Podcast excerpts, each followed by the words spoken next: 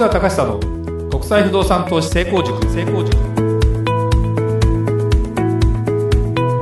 皆さんこんにちは。市川隆久の国際不動産投資成功塾ナビゲーターの吉川良子です。この番組は株式会社国際不動産エージェントがお届けしております。市川さんこんにちは。はい、こんにちは。国際不動産エージェント代表の市川隆久です。さあ、良子ちゃん、はい、また収録ですね。収録始まりましたね。頑張ってますか？最近頑張ってますよ。本当ですか？海外、はい、海外ネタはちょっと気になるようになったなりましたね。やっぱり自分で調べると興味も湧いてきますし、ね、そうですよね、はい、飛行機乗ってみたいよね。乗ってみたいですね。そうだよね。最近あのね、ここのところ飛行機乗り続けたというかですね、もちろんいろんなところ行ってるじゃないですか、はい、でいつもは飛行機会社をあんまり統一しないで、まあ、その都度その都度安いところを選んで、まあ、そのスタンスはあんまり変わってないんだけど、たまたまね、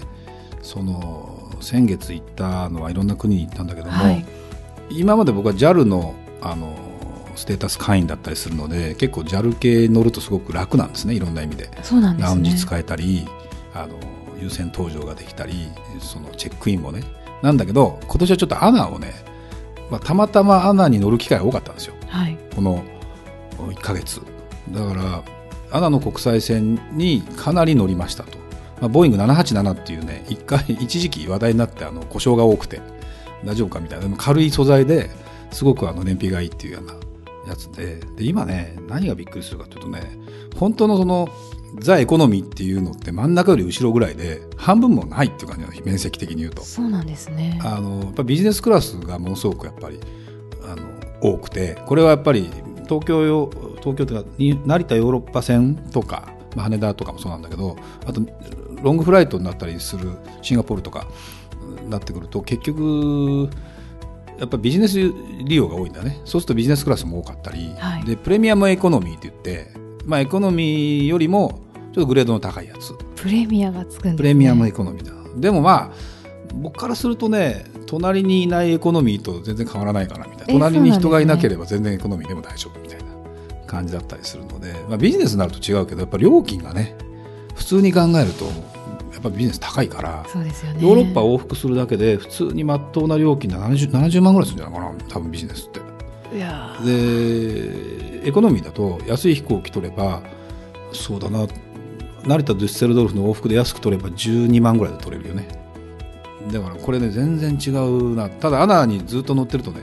思ったのはね、あの映画とか見るじゃないですか、はい、もう見尽くしちゃうねこれね、えー、結局じゅうさんじかんとかじゅうにじかんとか乗ってるといっぽんで終わらないじゃないですか、はい、大体寝たりもするけどさんぼんぐらい平気で見れたりすると、そ, そうするとだんだん、まあ、映画って好みあるし、そんなに何でもかんでも見るわけじゃないし、そうするともうね、見ちゃったとこれ知ってるみたいなラインナップになっちゃうわけですよ、えー、最後の方には。いいですね。うん、まあいいのか、まあ、これ贅沢な話なんだけど、贅沢ですよね。で困ったなと思ってね、い た, いたらね、最後最後帰る時だけ新しくね、内容が変わったの。なんでかって、月がまたいでて、これやっぱりいっかげつ経つと増えるんだね、まあ、多分増えるっていうかこう変わっていくんだね。更新されたりとか更新されたりしていくので、新しいのが増えで、まだ中途半端に新しいやつはまだ残っててみたいな感じになるので、あ、こういっかげつにいっかいそうかということを改めて思ったので、そういう時間の過ごし方もあるかなみたいな。いいですね。なかなかね、面白かったですね、はい、それでは今日の番組始まりです。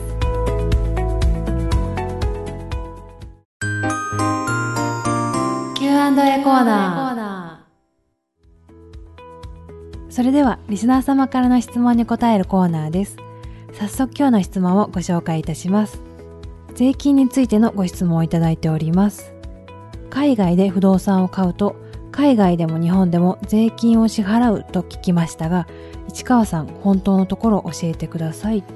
ということなんですが。ざっくりはしてますね。そうですね。でもね、これね、こうあのリスナーさんからの質問には来てますけど、はい、これあのまあうーん未だに当然あって、で特にやっぱりそのことがよく分かってないというお客さんがもうかなりいるなっていうことを改めて思ったんですね。あの両方払うということに関してはどう思います？きついと思います。そうだね、はい、あの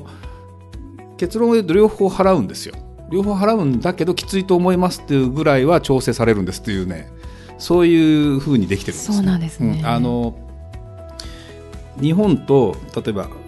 いろんな国があるけども租税条約っていうのを結んでる国が割と多くて、そうするとこっちの国で私は、まあ、例えば不動産、海外で不動産買いました、そこに不動産がある限りそこの国で収益上げてるは買っただけじゃ基本的に買う時の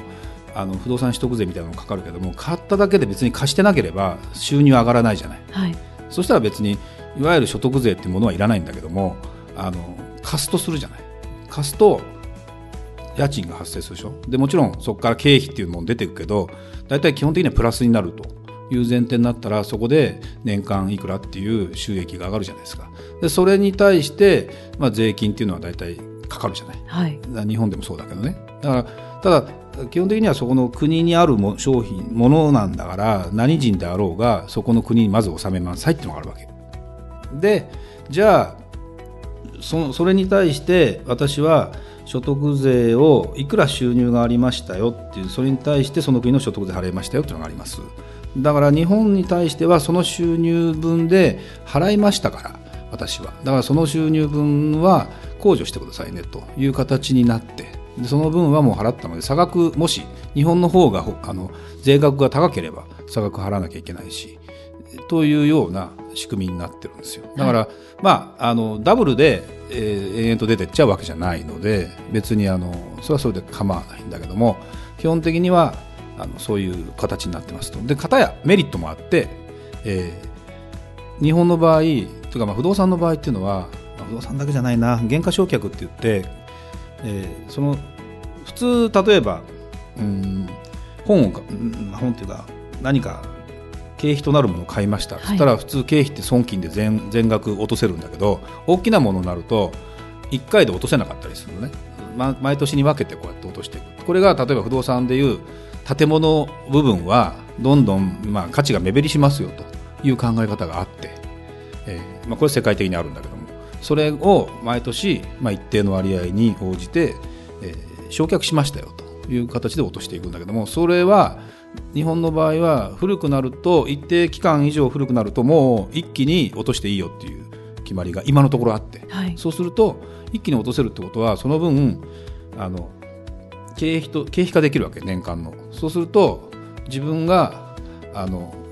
本来の収入にしていたところからこの分は経費としてマイナスできるんだな、収入に対して合算できてマイナスができるから自分の所得が減るんだね、分かりやすく言うと。だから逆あの思いっきり減ると収入が、まあ、かなり減ったことになるので、本来払うべき税金に対しての大元の金額が変わるから、まあ、パーセンテージも変わるかもしれないし、すごく、まあ、安くなると、はい、そういうメリットがあって結果的に、えーまああのまあ、これってあの減価償却っていうのは売った時にはもうその値段は償却してるので今度利益になっちゃうっていう問題があるので一概にお得ってわけじゃないんだけども、まあ、計算するとお得な人も多いので、そうやってあの海外の不動産買うで建物の価格が大きいのでっていうようなそういう、ね、あの考え方があるんですね。だからあの両方の不動産をあの両方の海外で買ってちゃんと申告をまずすべきなんでしょうかみたいな人も中にはいる、いるわけですよ。でそれって絶対すべ、すべきっていうかしなきゃいけないんです、義務だから、はい、だけどまあそうだな、僕が海外不動産始めたごねんまえぐらいはそもそも海外不動産買う理由が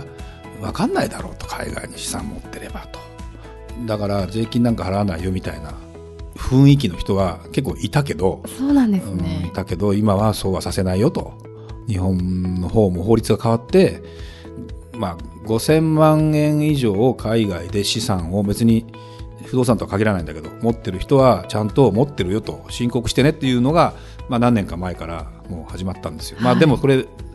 ペナルティがあるやなしやがまだはっきりしてないので申告してない人もいっぱいいるらしいという話もあるんだけども、そうなんですね、だからだんだんそのもう世の中もさこうボーダーレスというか日本だけにいないっていう人も増えたじゃない。でも資産税金っていうのは基本的にこの人に対してかかるから、この人が日本人である限り、まあ、日本人っていうか日本に居住してる限りだね、正確に言うと日本で居住してる限りは日本海外にあろうと日本でまず課税される義務を負いますよと、はい、いうことは変わらないんですね。だからそこはでも海外だってあなたはここで収益上げてんだから、あの不動産、うん、ちゃんと税金払ってねと。ただその分払いすぎはしないような形にしますからねということになるので、まあ、あのイメージ、うん、別に海外にあるから特別にお金が出てくるわけじゃないね。日本で不動産が増えたのと基本的な考え方は、まあ、大きく言うと一緒みたいに思っていただいて構わないかなと。まあ、そこの税額が日本よりも思いっきり大きいとなるとその負担分は払わなきゃいけないけど、基本的にはだいたい調べていくと日本より低い方が多いのか、まあ、あんまり変わらないかなみたいな感じだったりするので、はい、そんなに変わらないかなっていう感じはしますね。だから、まあ、これざっくりした質問に対してはざっくりしか答えられないんだけども、まあ、両方を支払いますが、まあ、調整はされますよ。でなおかつメリットもありますよ。で、えー、なのでまずでそこのサポートまでちゃんと、まあ、僕らの会社もやりますけど、あのちゃんとですねやっていただくことが一番いいのかなと。はい、で、まあ、実際やっぱり税金世の中さお金、まあ、儲かっちゃって困ってると言っちゃいけないんだけどあの税金どうしようとなって困ってる人も中にはいる、いるわけですよ。そうなんですね。そうそう困ってみたいもんだけどみたいなね。困ってみたいですよね。そうそうそうそうねえ涼子ちゃん、はい、というようなことも考えると、まあ、両方払うんだけども、まあ、そんなにそのうわ両方大変だも何のために買うのかってことでは全然ないので、そこの部分の心配はいらない。ただそういうことを結んでない国も中にはあるので、結んでない国は両方払わなきゃいけないので、あの調べた方がいいですね、ちゃんとね、うん、と思います。はい、ありがとうございました。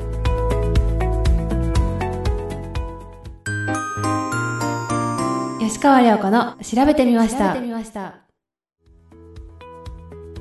吉川良子の調べてみましたのコーナーです。このコーナーは私ナビゲーターの吉川良子が不動産や海外に関することを自分なりにいろいろ調べて皆さんにプチ情報としてご紹介しようというコーナーです。さて前回に引き続きアメリカのフロリダ州について調べてみました。前回ハンバーガーで有名なバーガーキングの本拠地がフロリダ州にあるというお話をしましたが、え世界最大の文具オフィスに関連する商品全般を取り扱うディスカウントストアチェーンオフィスデポもここフロリダ州にあるそうです。あとレッドロブスターという飲食店はフロリダで創業されたそうですね。